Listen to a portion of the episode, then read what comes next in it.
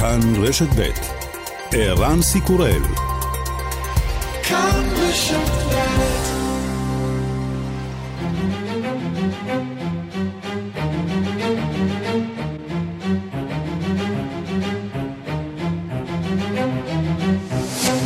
השעה הבינלאומית 6 ביולי 2021 והיום בעולם.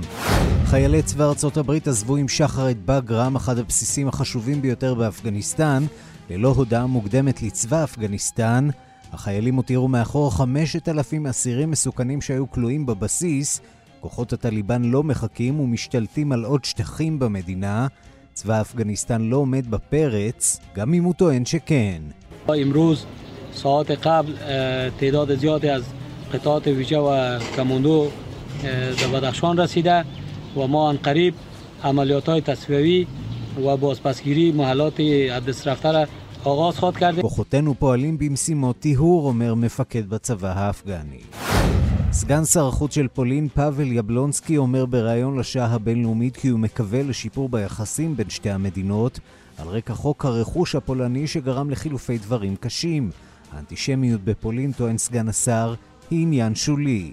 We are always condemning anti-Semitic acts, and I remember exactly the situation. אנחנו תמיד מגנים מעשים אנטישמיים, ואני זוכר בדיוק את האירוע שאתה מתייחס אליו. גינה אותו לא רק אחד, אלא רבים מממשלת פולין. אנחנו מתייחסים לאירועים האלה כשוליים בפולין, כיוון שהאנטישמיות אצלנו, במיוחד בהשוואה למדינות אירופיות אחרות, היא אכן שולית. אבל אנחנו תמיד חשים שיש לגנות פעולות כאלה. מצד שני, אנחנו עדים לפולינופוביה בישראל. רק לאחרונה נתקלתי בכתבה שהשתמשה בביטוי שקר פולני. אני יכול להבטיח לך שאם הייתה הצהרה אנטישמית כזאת בעיתון מרכזי או בפורטל חדשות פולני, היא הייתה מעוררת זעם וסערה בשיח הציבורי. This would be an outrage because this is unacceptable when it comes to, to, to use such a phrase in public discourse.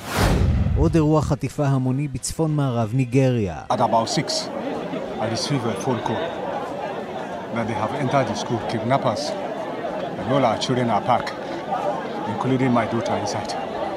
We rushed down here. בשש קיבלתי הודעה שחוטפים נכנסו לבית הספר. כולנו נמצאים כאן ומחכים לתשובות, אומר אביה של אחת החטופות. יותר מאלף בני אדם, בהם תלמידי בית ספר רבים, נחטפו בשנה האחרונה לרוב לצורכי כופר. אחרי גל החום, עכשיו השריפות בקנדה, מוונקובר לימור שמואל פרידמן.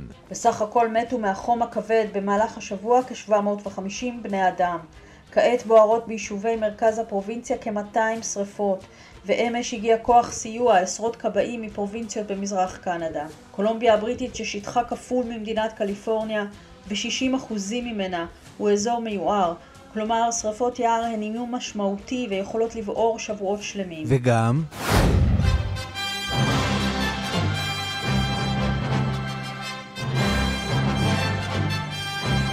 ריצ'רד דונר, הבמאי היהודי האמריקני של סופרמן ונשק קטלני, מת אתמול והוא בן 91.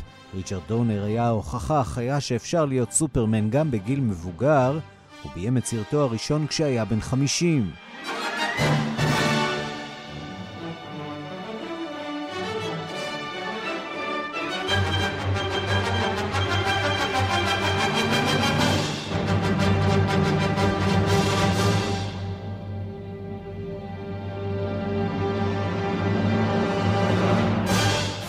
השעה הבינלאומית שעורך זאב שניידר, מפיקות אורית שולץ ואורנה ברוכמן, בביצוע הטכני אילן אזולאי ושמעון דוקרקר, אני רנסי קורל, אנחנו מתחילים.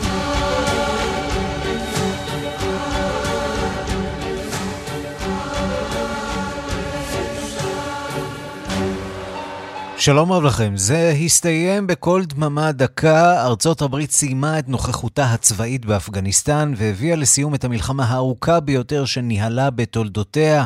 כמה מאות חיילים שנותרו במדינה יעסקו רק במשימות אה, אבטחה. שלום לכתבנו בוושינגטון, נתן גוטמן. שלום ערן. זה נגמר בסוף אה, בנסיגה חפוזה, כמעט בריחה, עד כדי כך שהאמריקנים השאירו אפילו 5,000 אה, אסירים באחד מבתי הכלא שלהם שם בבגרם.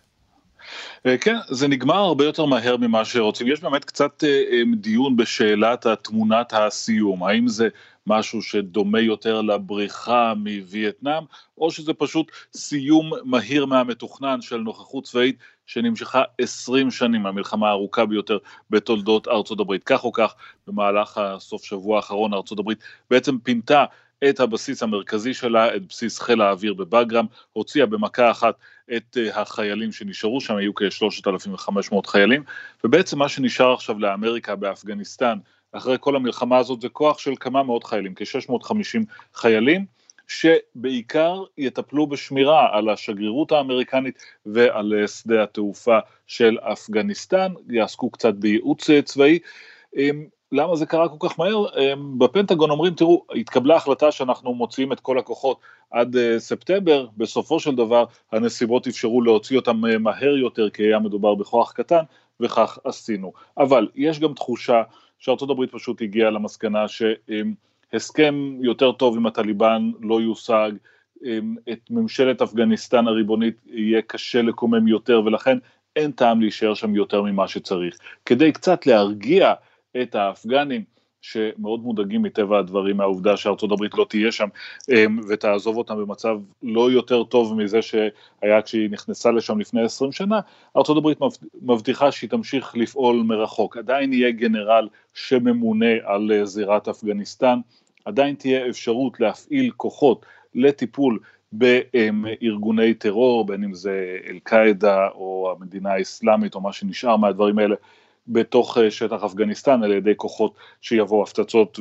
וכלי אה, אה, טיס בלתי מאוישים שיבואו מבחוץ, אבל מי יהיה שם כדי לטפל במאבק היומיומי מול הטליבן כדי לשמור על אותו איזון כוחות שאמור לאפשר איכשהו לאפגניסטן להתקיים כמדינה, זה לא ברור, ארה"ב לא מתחייבת שהיא תישאר, שהיא תפעיל כוחות מבחוץ. שצריך להגיד שמה שקורה בזירה אה, לא מותיר מקום לספק, אנחנו רואים כיצד אה, הטליבן משתלט על עוד ועוד שטחים בימים האחרונים, אנחנו אפילו שומעים על אה, חיילים אפגנים שנמלטים למדינות השכנות לטאג'יקיסטן בבהלה מפני הטליבן, לא נראה שארה"ב השאירה שם יותר מאדמה חרוכה. לא, ברור שלא.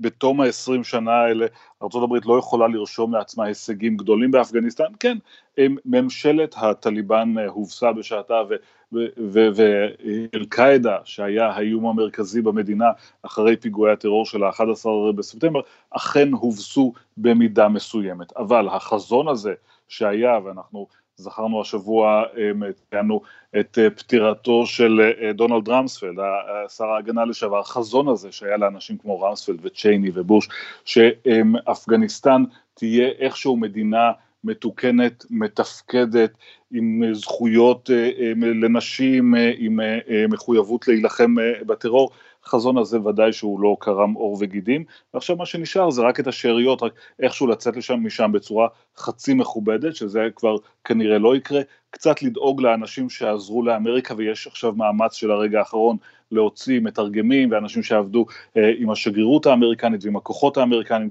אה, אה, למקום אה, מבטחים.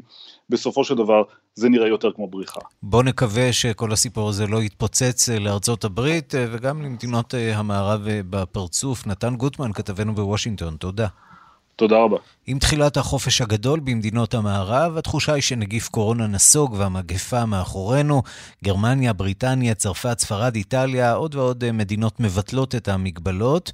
מסוכן מדי ומוקדם מדי לטעמו של ארגון הבריאות העולמי, שמתריע שוב, המגפה רחוקה מלהסתיים. דיווחה של כתבת חדשות החוץ, נטליה קנבסקי.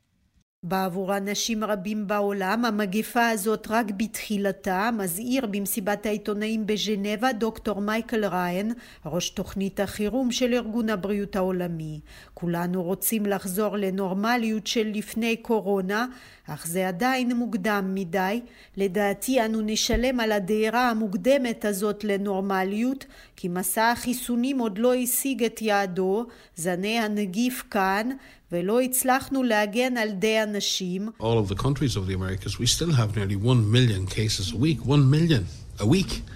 It's it's, it, it, it isn't over. And the same in Europe. Uh, in the European region, we've half a million cases a week. בכל מדינות יבשת אמריקה יש כמיליון מקרי הידבקות חדשים בשבוע, מיליון בשבוע, זה ממש לא נגמר. וגם באירופה כחצי מיליון בשבוע, ממש לא נראה שהדבר הזה חלף. אני מבין את תחושת האנשים, אני מבין למה הם רוצים להאמין שזה מאחורינו, אך לחלק גדול מן העולם לצערנו הדבר הזה רק בתחילתו, התריע דוקטור מייקל ריין, הוא הביע צער עמוק על שהשנה ארגון הבריאות העולמי מקבל הרבה פחות כסף לפעולות המאבק בקורונה מבשנה שעברה.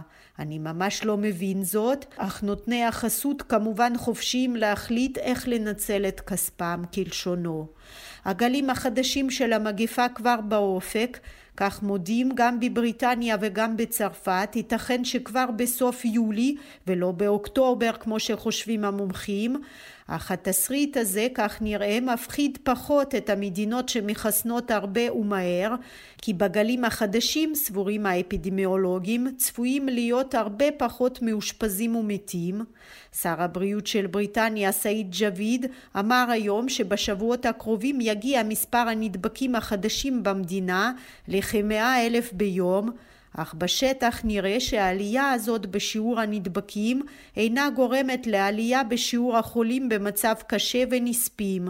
לכן אין בכוונת הממשלה הבריטית להאריך עוד את המגבלות מעבר ל-19 ביולי. With over 45 million adults now having received a first dose and 33 million a second. That is a higher proportion of the adult population of any European country except Malta. And our expectation remains that by July 19th, 45 מיליון מבוגרים כבר קיבלו את המנה הראשונה של החיסון, 33 מיליון קיבלו את השנייה, זהו החלק הגדול ביותר של מחוסנים באוכלוסייה בין כל מדינות אירופה מלבד מלטה. אנו מצפים שעד 19 ביולי לכל מבוגר במדינה תהיה אפשרות לקבל את המנה הראשונה ושני שלישים יקבלו את השנייה.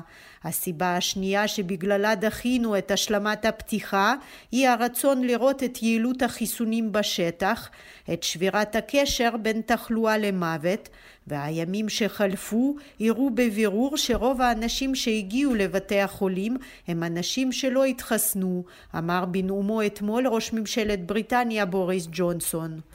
The question that people have to ask themselves, as I said earlier on, is if we don't uh, go ahead now when we've clearly done so much with the vaccination program to break the link between infection and death, Uh, if we don't go ahead now when the summer fire break is coming up, the school holidays, all the advantages that that should give us. אני חושב שהשאלה שאנשים צריכים לשאול כעת היא, אם אנו לא נתקדם עכשיו, כשהצלחנו באמצעות תוכנית החיסונים שלנו לשבור את הקשר בין תחלואה למוות, וכשהקיץ בעיצומו, החופש הגדול עם כל היתרונות שזה אמור לתת לנו במאבקנו נגד הנגיף, אז מתי נתקדם? במיוחד כשההנחה היא שבחודשי הסתיו והחורף לנגיף שוב יהיה יתרון. אז הבחירה לדברי ראש ממשלת בריטניה היא בין לפתוח עכשיו למרות העלייה הנמשכת במספר הנדבקים לבין לפתוח בסתיו או לדחות הכל לשנה הבאה בוריס ג'ונסון נחוש לקבל עליו את הסיכון הזה כמו עמיתיו ברוב מדינות המערב. ובעודנו מדברים, רשת CNN דנה בנתונים שהתפרסמו כאן בישראל על יעילות של 68 אחוזים של חיסון פייזר מפני הידבקות בנגיף קורונה מסוג דלתא. העולם בהחלט מתעניין בנתונים האלה שמגיעים מכאן מישראל. נתונים חלקיים, צריך לומר, על שבועות ראשונים של הידבקות כאן אה, בישראל. מה קורה באירופה? אה, בגרמניה, החלטה מפתיעה מצד גרמניה, שאחרי ביקורת רבה נגד בריטניה, מחליטה לפתוח את שעריה לתיירים ממדינות שבהן שולט הווריאנט ההודי. אנטוניה ימין, כתבתנו באירופה, את מצטרפת אלינו מברלין. בקרוב תיירים מבריטניה ומהודו ישוטטו ברחובות. כן, כך זה נראה. הלחץ האירופאי איראן עשה את שלו. או שאולי הייתה זאת בכלל תעשיית התיירות שהשפיעה, אבל גרמניה הודיעה כי החל ממחר, תיירים ממדינות שעד כה נחשבו למדינות מסוכנות, בהן שולט הווריאנט ההודי, כלומר תיירים מחוסנים מבריטניה, פורטוגל, רוסיה ואפילו מהודו, יהיו רשאים להיכנס לגרמניה ללא חובת בידוד. ההחלטה הזו מגיעה אחרי שביום שישי האחרון הקנצלרית אנגלה מרקל נפגשה עם ראש ממשלת בריטניה בוריס ג'ונסון, ואחרי שאתמול, כמו ששמענו, ג'ונסון הכריז כי בכוונתו לבטל את כל מגבלות הקורונה במדינה החל מ-19 ביולי. אם אתה שואל את ארגון הבריאות העולמי, ערן, הוא לא ממש בעד. בואו נשמע מאמר אתמול, ריין מייקל, ראש מערך האסטרטגיה של ארגון הבריאות העולמי. We just need to be a little more patient. Remember last summer where we had everything got good and then everyone kind of relaxed and then we kind of arrived in September or October and ended up in huge trouble. Well, I think that's where we're going again with a much more transmissible variant this time around. And that's the issue. אבל אז הגענו לספטמבר ואוקטובר, ובסוף נקראנו לצרות. אני חושב שלשם אנחנו הולכים גם הפעם, והפעם זה עם וריאנט שהוא הרבה יותר מדבק, וזאת בעיה. ערן, נראה שלאט לאט אירופה בוחרת בדרך של לחיות לצד הנגיף, לפחות בעבור מי שמחוסן, וצריך לומר, לא ברור עדיין אם מדובר בניסוי מחושב או בניסוי מסוכן מאוד. לחיות לצד הנגיף או למות ממנו, זאת גם אה, אפשרות. אחד אנטון... מהם. כן, תודה. תודה, ערן. אנחנו נשארים אה, בקורונה, אבל הפעם קורונה וספורט. המשחקים האולימפיים בטוקיו הולכים ומתקרבים, והלחץ והחרדה של יפן אה, הולכים וגואים בהתאם. היפנים חוששים מהתפשטות נגיף קורונה בשל הגעת הזרים ליפן, וזה אפילו עלול לגרום לטקס פתיחה ללא אוהדים ממש. שלום לעורך הספורט ליאן וילדאו. שלום שלום ערן, כן, המשחקים האולימפיים ממש מעבר uh, לפינה, 23 ביולי uh, טקס הפתיחה, זה קצת יותר משבועיים, ואם עד עכשיו נקבעו הגבלות כמו ללא קהל זר ובנוכחות uh, קהל מקומי בלבד, וגם הגבלות של תפוסה, 50% של uh, אוהדים בתפוסה של המתקן, או 10,000 איש באיצטדיון, עכשיו כבר על פי הדיווחים ביפן, שוקלים לקיים את טקס הפתיחה, כפי שציינת, ללא נוכחות אוהדים בכלל, כלומר, רק אח"מים uh, ונותני חסות כאלה ואחרים. אז מה בעצם גורם לכל זה? כמה וכמה דברים. א', משלחות ממקומות שונים שכבר הגיעו בחודשים האחרונים ליפן, אובחנו כחולי קורונה, כולל בווריאנט החדש, האחרונים שבהם לפני כמה שבועות מאוגנדה. אה, ביפן פחות מ-14% מהאוכלוסייה מחוסנים בינתיים. אתמול כבר היה היום ה-16 ברציפות של עלייה במספר החולים המאובחנים בטוקיו, וייתכן מאוד שביום חמישי הממשלה תחליט להאריך את מצב החירום החלקי שיש בטוקיו ובעוד אה, שלושה מחוזות סמוכים, זה היה אמור לפקוע ב-11 ביולי. אגב, מבחינת הספורטאים וגם אנשי התקשורת הזרים, שים לב, ערן, צריך להגיד פה שמדובר על תנאי בידוד חסרי תקדים. מעבר לבדיקות בדיקות הקורונה היומיות לספורטאים ולעיתונאים ולכל אנשי הצוות, לספורטאים יהיה אסור לצאת החוצה מהכפר האולימפי, למעט מתחרות, כלומר מהתחרות לכפר ובחזרה. לאנשי התקשורת יהיה אסור לצאת מהמלון, למעט לאותן תחרויות, ויש איסור גורף גם לשימוש בתחבורה ציבורית, יש גם שתי אפליקציות מיקום ממשלתיות שהעיתונאים נדרשים להוריד עוד בטרם הנחיתה לטוקיו, כאלה שינטרו את התנועות שלהן וגם uh, מגעים אפשריים עם חולים. צריך גם להגיש תוכנית יומית לתנועה, וספורטאים לא יכולים למשל ללכת לתחרות של חבר מהמשלחת לעודד. כלומר, כל חשבנו אחד... שקשה לסקר את uh, המשחקים האולימפיים בבייג'ין, ומתברר ש... זה הולך להיות משהו אחר לחלוטין. טוקיו הופכת לסיפור uh, קשה מאוד. ממש. כל אחד בענף הספורט שלו ובזמן שלו יצמצמו גם חיכוך בחדרי אוכל. בקיצור, באמת, אולימפיאדה אולי אפילו מוזרה, צריך לומר. אה, וייתכן שבסופו של דבר גם הקהל אה, לא יהיה, שזה כמובן יהיה אסון ספורטיבי, אבל בא למנוע לשיטתם של היפנים אסון בריאותי, ובעיקר אה, אסון כלכלי, כי בסוף ביטול המשחקים שהושקעו בהם מיליארדים רבים של דולרים, זה היה החשש המרכזי, אחרת היו דוחים את זה עם כל ההתנגדות גם ביפן עצמה בסקרים. טוב, דיברנו על הרבה דברים לא סימפטיים, אז הנה קוריוז נחמד לגבי המשחקים האולימפיים, דווקא אה, אה, לקראת סיום. ג'סיקה ספרינגסטין, זו הבת של הבוס, של ברוס ספרינגסטין, המוזיקאי האגדי, היא כן תהיה בטוקיו עם כל המגבלות, היא אה, נכללת בנבחרת הרכיבה על סוסים של ארצות הברית. אה, ותגיע אה, לרכוב בטוקיו, בת 29, אחת מארבע רוכבות אמריקניות, ש Dancing in the Dark, אולי זה מתאים, זה מה שאנחנו שומעים ברקע, אולי תרקוד בחושך אני מקווה שלא לבד בחושך. מקווה שלפחות באור המצלמות, כן. ונוכל uh, ליהנות uh, גם מספורט מצוין, מצוין למרות uh, התנאים הבאמת מוזרים שם uh, בטוקיו השנה. ליאן וילדה, עורך הספורט, תודה. תודה. just dancing in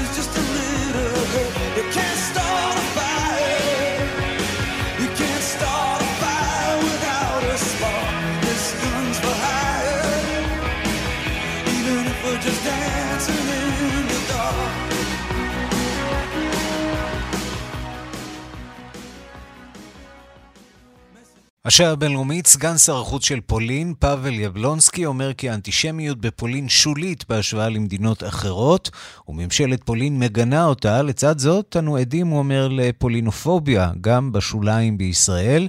בריאיון לשעה הבינלאומית הוא מתייחס למתיחות בין ישראל לפולין על רקע החוק למניעת השבת רכוש ליהודים. שאלתי אותו תחילה, האם להערכתו פולין וישראל נמצאות במסלול התנגשות בלתי נמנע? הנה. Well, I don't see it as a collision track. I see it as, uh, as a different uh, views on certain matters and the different approaches to אני לא רואה בזה מסלול התנגשות, מדובר בהבדלי השקפה בנושאים מסוימים ובגישות השונות לדבר על העניינים האלה. אבל אני חושב שכמו בכל נושא בינלאומי, הכל יכול להיפתר אם שני הצדדים משוחחים ומתקשרים זה עם זה בצורה מכובדת. היו משברים רבים בהיסטוריה שנפתרו, אני באמת די אופטימי לגבי זה. הייתם מזמינים את שר החוץ לפיד לוורשה למשל? I think we have plenty of things to talk about, obviously. אני חושב שיש לנו הרבה דברים לדבר עליהם. ברור שצריך להסיר מסדר היום כמה דברים שנאמרו בעבר, אבל אני בטוח שאין משבר בעולם שלא ניתן לפתור, אפילו את הקשה ביותר. אני מודה שזה קשה מאוד, קשה מאוד לעם הפולני לקבל את הדברים שנאמרו, אבל יש דרכים לצאת מכל סיטואציה. למה בעצם אתם זקוקים לחוק הזה, לחוק הרכוש היהודי שנתפס בעיני יהודים וישראלים רבים כל כך כצד פוגעני. We need such a law because our constitutional court decided that we need אנחנו זקוקים לחוק הזה מכיוון שבית המשפט החוקתי קבע שאנחנו צריכים להכיל התיישנות על סכסוכים בנושא רכוש. זה לא יכול להימשך ללא הגבלת זמן. שער בנפשך שאתה גר בבית וההורים שלך גרו בבית, סבא וסבתא שלך, לפעמים כבר 50, 60, 70 שנה. גם אם הבית היה שייך פעם למישהו אחר, החוק הזה יאפשר ליורשים או לניצולים לקבל פיצוי, אבל לא את הנכס. צריך לקחת בחשבון גם את האינטרסים של האנשים שמתגוררים בבתים האלה. מאז נפילת מסך ברזל היו 30 שנה לתבוע רכוש בחזרה, וגם כעת אפשר יהיה לקבל פיצויים. that this can be claimed by someone else at this point. אבל יש כאן אחריות של העם הפולני, רכוש נגנב מיהודים. אתה מתכחש לעובדה שהיו פולנים מעורבים בגזל ובהשמדה? When we hear uh, these accusations that some Poles want to hide their. מן הסתם היו פולנים מעורבים, אבל לפשט את ההיסטוריה ולהתמקד בזה, זה לא מקובל עלינו. זה בעצם מטשטש את הזיכרון. כל פולני שחי כיום יודע שמישהו במשפחה שלו נהרג במלחמה, נרצח, או שהגרמנים שיעבדו אותו. את זה צריך להדגיש. איפה אתם כשצריך לגנות אירועים אנטישמיים שמתרחשים אצלכם? הרי רק בשבוע שעבר ראינו איך חברי ארגון נוער אולטרה ימני הניחו מחוץ למבנה שגרירות ישראל בוורשה ערימה של פסולת בניין במחאה על העמדה של ישראל נגד החוק הפולני. למה לא גיניתם את זה? Well, we, we are we cannot react to every single marginal organization or group. ברור שאנחנו מגנים את זה, אבל גם ברור שאנחנו לא יכולים להגיב לכל ארגון או קבוצת שוליים שעושה דבר כזה או אחר. היו גם מקרים של התקפות על שגרירות פולין בישראל, שגם משרד החוץ הישראלי לא גינה. היה מקרה אחד שבו ירקו על השגריר בישראל, כולם גינו מהנשיא, ראש הממשלה ועד שר החוץ.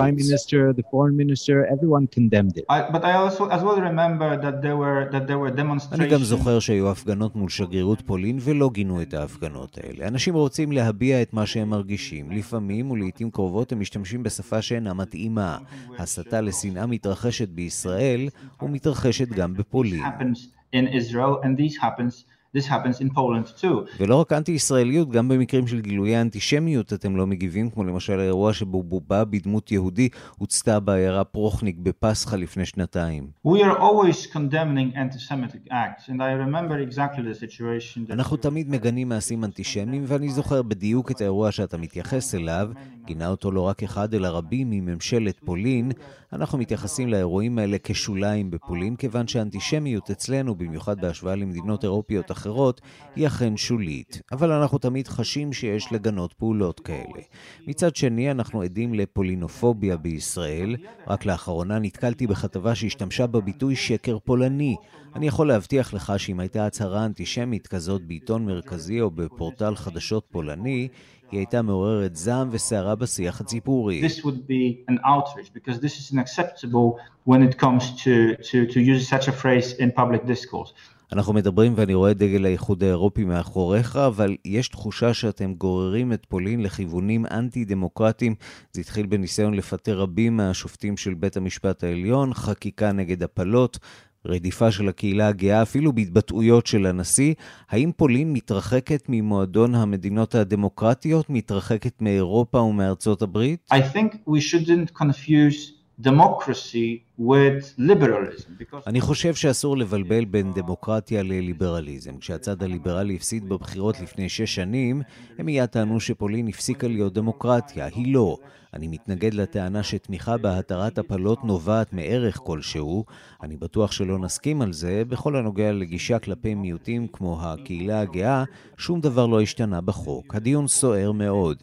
בחוקה שלנו מצוין שנישואים הם איחוד בין גבר לאישה.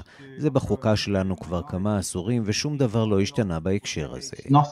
has changed in this regard. אני רוצה לשאול אותך על השכנה שלכם בלרוס. אתם uh, עומדים נגד הרודן לוקשנקו שמדכא את מתנגדי השלטון.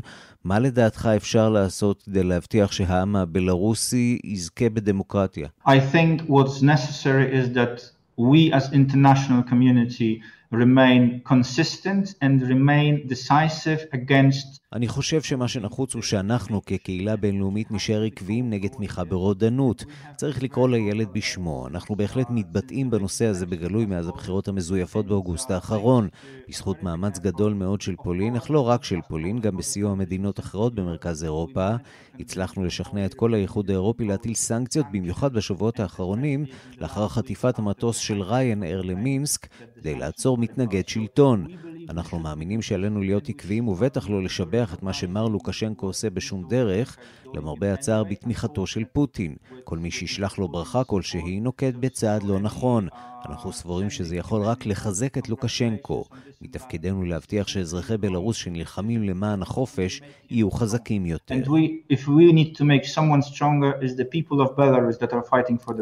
אתה בטח מתכוון לאיגרת הארוכה ששיגר נשיא המדינה ריבלין לנשיא הבלרוסי לוקשנקו לפני שלושה ימים לרגל יום העצמאות הבלרוסי. We believe this is not the uh, right thing to do when we are uh, facing a situation of אנחנו מאמינים שזה לא דבר שנכון לעשות מול דיקטטורה. זה פוגע בזכויות האדם של אלה שלוקשנקו מחזיק בכלא, מענה וגם רוצח. אנחנו מאמינים שהגיע הזמן שהקהילה הבינלאומית תהיה עקבית ותעבוד יחד על מנת לגרום לדברים האלה להשתנות.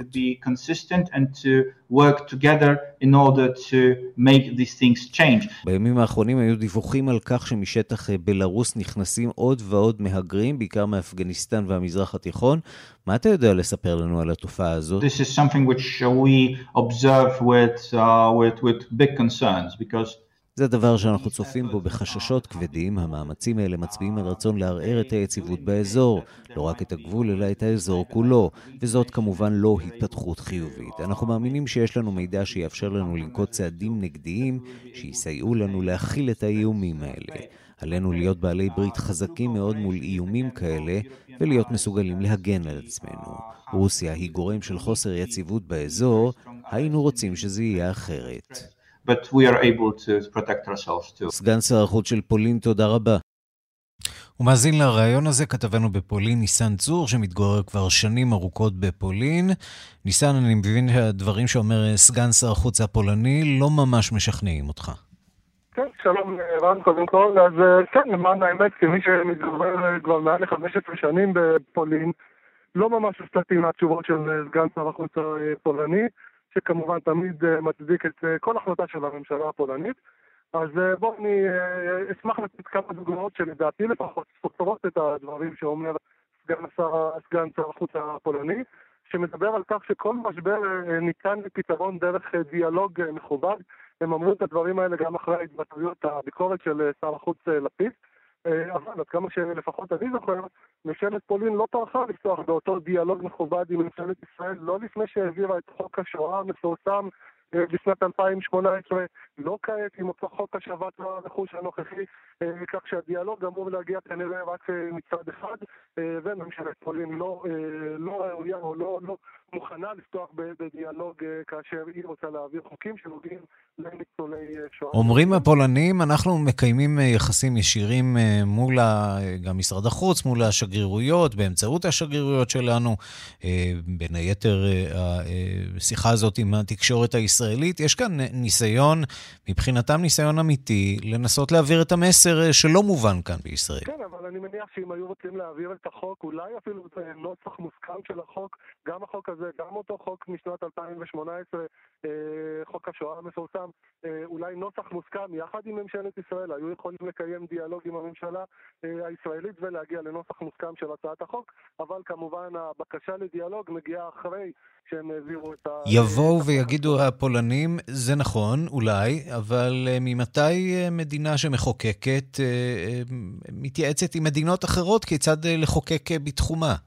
כן, אבל החוק הזה לא נוגע רק לאזרחים פולנים, החוק הזה מדבר גם על הזכויות של ניצולי עשרות ואולי מאות אלפי ניצולי שואה, צאצאים של ניצולי שואה, כך שהחוק הזה זה לא חוק פנימי שנוגע רק לעניינים פולניים פנימיים.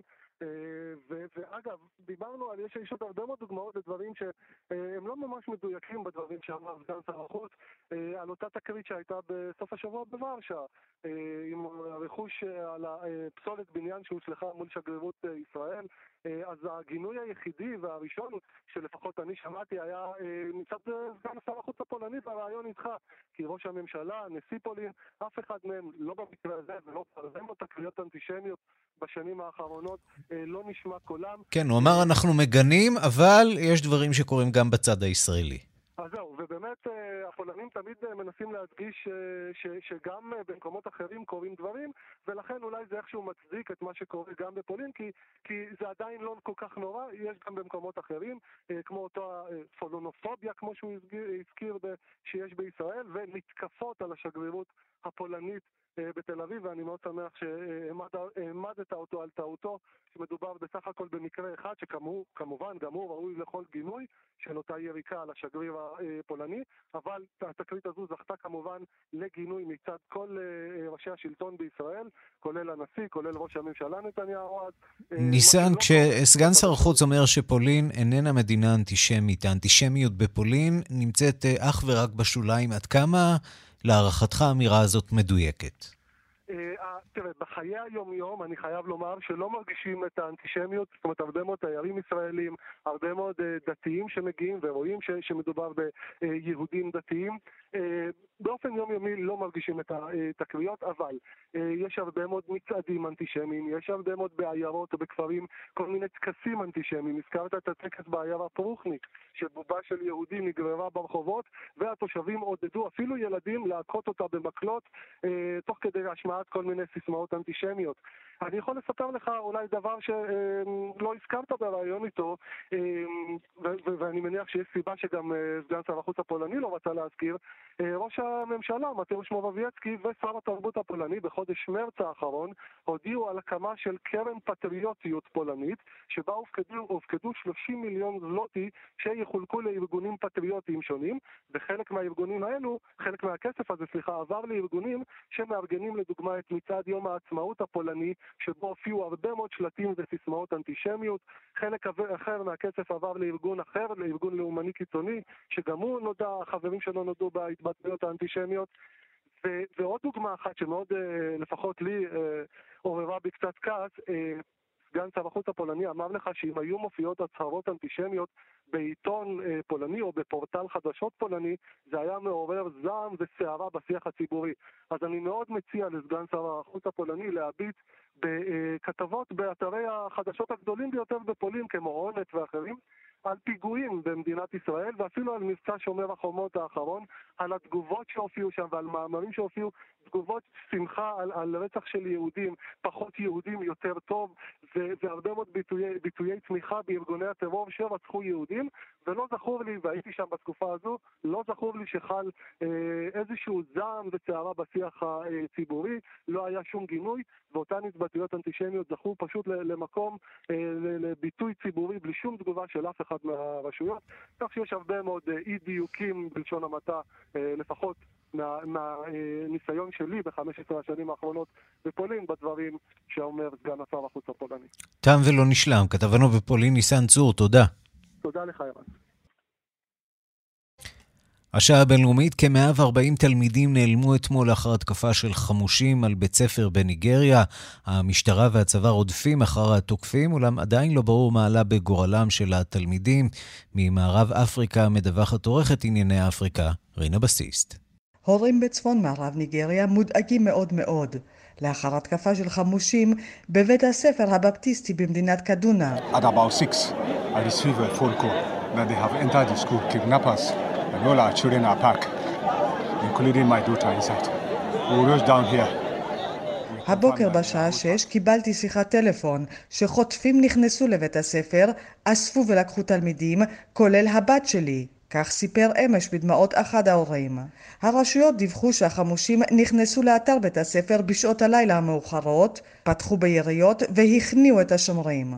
נראה כי התוקפים לקחו איתם מספר לא ידוע של תלמידים אל תוך היער, שם נעלמו. כוחות הביטחון הצליחו להציל 26 אנשים, בהם מורה אחת, אבל כאמור, גורל מרבית תלמידי בית הספר לא ברור. האם נחטפו? האם ברחו בעצמם ליערות מפחד התוקפים? ההתקפה אתמול הייתה העשירית באזור מאז חודש דצמבר. ממש קשה להאמין. עשר התקפות על בתי ספר בצפון מערב ניגריה, בדרך כלל על ידי כנופיות של עבריינים שמקוות לקבל כופר נפש עבור התלמידים והמורים החטופים. ההתקפות הללו הפכו לתעשייה של ממש. בעשר ההתקפות האחרונות נחטפו קרוב לאלף בני אדם, מרביתם תלמידים. מאה וחמישים מהם עדיין לא חזרו לבתיהם. אבל הכנופיות החדשות לא מסתפקות בהתקפות על בתי ספר. בחודשים האחרונים הם הרחיבו את תחומי הפעילות שלהם ומתקיפים גם כבישים מרכזיים, בתים פרטיים ואפילו בתי חולים. בשעות הבוקר המוקדמות ביום ראשון חמושים התקיפו בית חולים גם כן במדינת קדונה וחטפו שישה אנשים כולל תינוק בן שנה. הנשיא מועמדו בוכרי קרא זה מכבר לכוחות הביטחון לחשב מחדש את האסטרטגיה שלהם על הפעילות העבריינית המסוכנת הזאת שבה הכנופיות רק מתחזקות ומתעצמות. בוכרי עצמו הרי נבחר בזמנו כדי להתמודד עם המשבר הביטחוני שצמח בעקבות חטיפת 270 הנערות מבית הספר בצ'יבוק בשנת 2014. אירועי החודשים האחרונים בצפון מערב ניגריה מוכיחים שהבעיה הזאת רחוקה מאוד מפתרון. כאן רינה בסיסט. 29 מעלות כאן בירושלים, אבל כאן במזרח התיכון אה, חם, חם מאוד אה, במהלך הקיץ הזה, כמדי שנה הקיץ בעיראק מאתגר את העיראקים בגלל הטמפרטורות הקיצוניות ואספקת החשמל הירודה. השנה נראה שהמצב קשה במיוחד גם לעומת שנים אה, שעברו, אחרי שאיראן הפחיתה בייצוא החמצן לשכנתה, דווקא בתקופה הכי קריטית בשנה. שלום לכתבנו לענייני ערבים רועי קייס באולפנינו בתל אביב. שלום ערן. אצלכם כן? 30 אה, מעלות אה, שם באזור המרכז, נכון? נכון, כן, אבל אה, אצלנו זה, אתה יודע, זה לא דוגמה מייצגת, כי באמת בעיראק השנה נראה שגם יש גל חום מאוד משמעותי. כי כל שנה צריך לומר, יש חם בעיראק בשנה הזאת, זה אזור מאוד חם, בכלל כל המפרציות, אבל יש גם תנאים אחרים, תנאים שבאמת מקשים על המצב, וזה קשור לאספקת החשמל. באופן מסורתי, אה, המצב של החשמל בעיראק אה, הוא בכי רע, אבל כל שנה זה באמת אה, הולך ונהיה יותר גרוע. השנה זה באמת משהו שגם זקני בגדד, אני חושב, לא זוכרים שנים רבות. בשבוע שעבר, בין חמישי לשישי, הייתה קריסה מוחלטת של מערכת החשמל בכל רחבי עיראק. כלומר, יממה כמעט ללא חשמל, אולי פרט החבל הכורדי האוטונומי בצפון עיראק, שהוא מסתמך על מקורות אחרים. החשמל אולי חזר חלקית, אבל שום דבר לא נפתר. והנה קטע משיחה שעשינו עם אזרח שנמצא בבסרה, בדרום עיראק, זה החלק גם היותר חם במדינה. הוא סיפר לנו על המצב הקשה, הנה. اهلا صديقي روي آه اي وضع الكهرباء يعني سيء سيء الى درجه آه ما تتصورها ما في كهرباء فالشعب يعني כן, אז זה אחמד מבסרה, דרום עיראק, אומר לנו המצב של החשמל רע, רע מאוד. אתה לא יכול לדמיין לעצמך, אין באמת חשמל. העם גמור, הגיע לקצה, שתבין, אין חשמל ובחוץ 55-56 מעלות.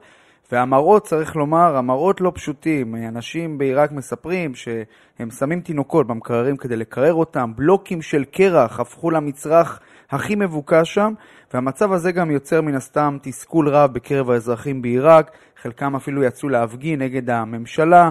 בימים האחרונים שר החשמל העיראקי מג'ד חנטוש התפטר, כיוון שהוא פשוט לא מצליח למצוא פתרון למצב, והנה מה שאמרה לנו תושבת בגדד על המחאות נגד הממשלה. أكيد أنا مع الاحتجاجات بشأن الكهرباء أكيد أنا أول المحتجين وأكيد الكهرباء وانقطاعها כן, אז אומרת לנו תושבת בבגדד, שנמצאת ממש בבגדד בימים אלה, אני תומכת במחאות של הציבור נגד המצב הנוראי של החשמל. אני מהראשונות למחות, זה משפיע עליי בצורה שלילית, על המשפחה שלי. מי שאחראי לזה זה כל הממשלות שהיו פה, שלא עושות שום צעד קדימה, אין תקווה לעיראק.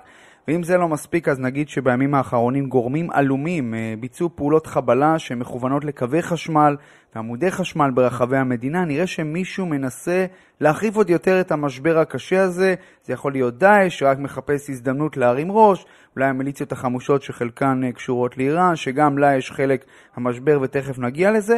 באופן כללי, היא רק מצליחה, מצליחה לייבא בין 18 ל-19 אלף מגוואט, בעוד שהיא זקוקה ל-30 אלף מגוואט.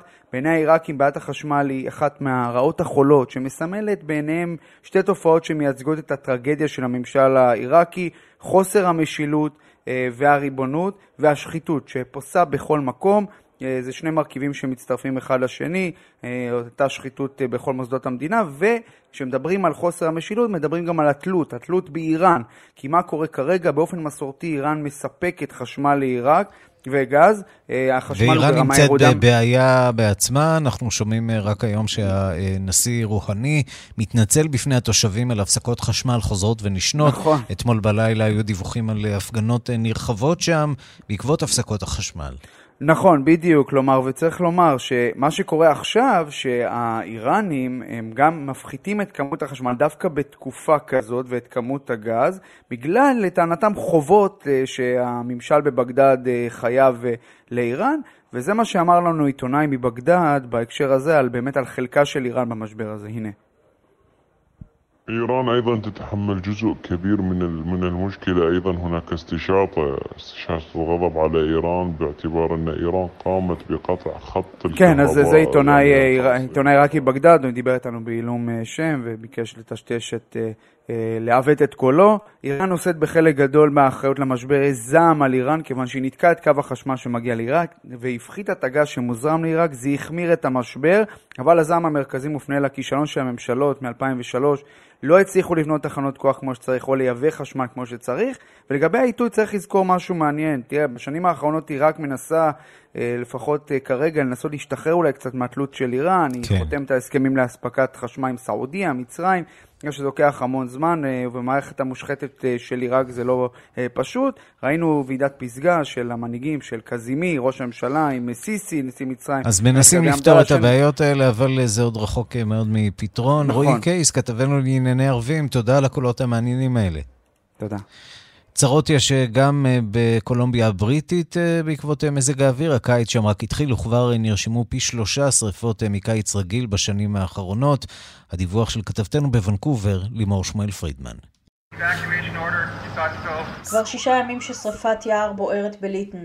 היא כילתה כ-90% משטח הכפר, בתים, חוות וגם את תחנת האמבולנס המקומית, והותירה כ-250 עקורים מחוסרי כל. לפני שבוע הפכה העיירה למרכז תשומת הלב כששברה את שיא כל הזמנים בקנדה, עם טמפרטורות שהמריאו ל-49 מעלות צלזיוס.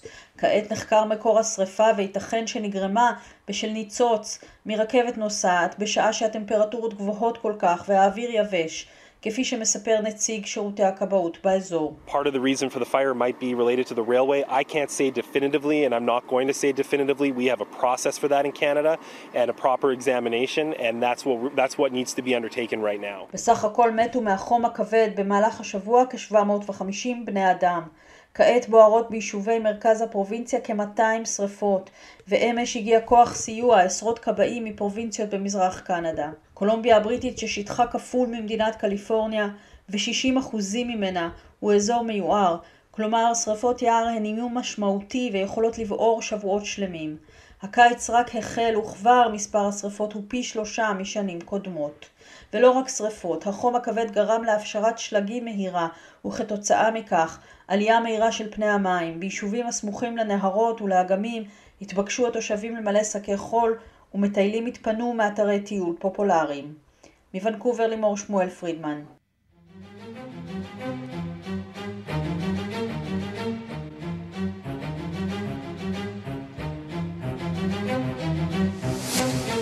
עד כאן השעה הבינלאומית, מהדורת יום שלישי שערך זאב שניידר, המפיקות אורנה ברוכמן ואורית שולץ, הטכנאים אילן אזולאי ושמעון דוקרקר, אני רנסי קורל, מיד אחרינו רגעי קסם עם גדי לבנה. להתראות.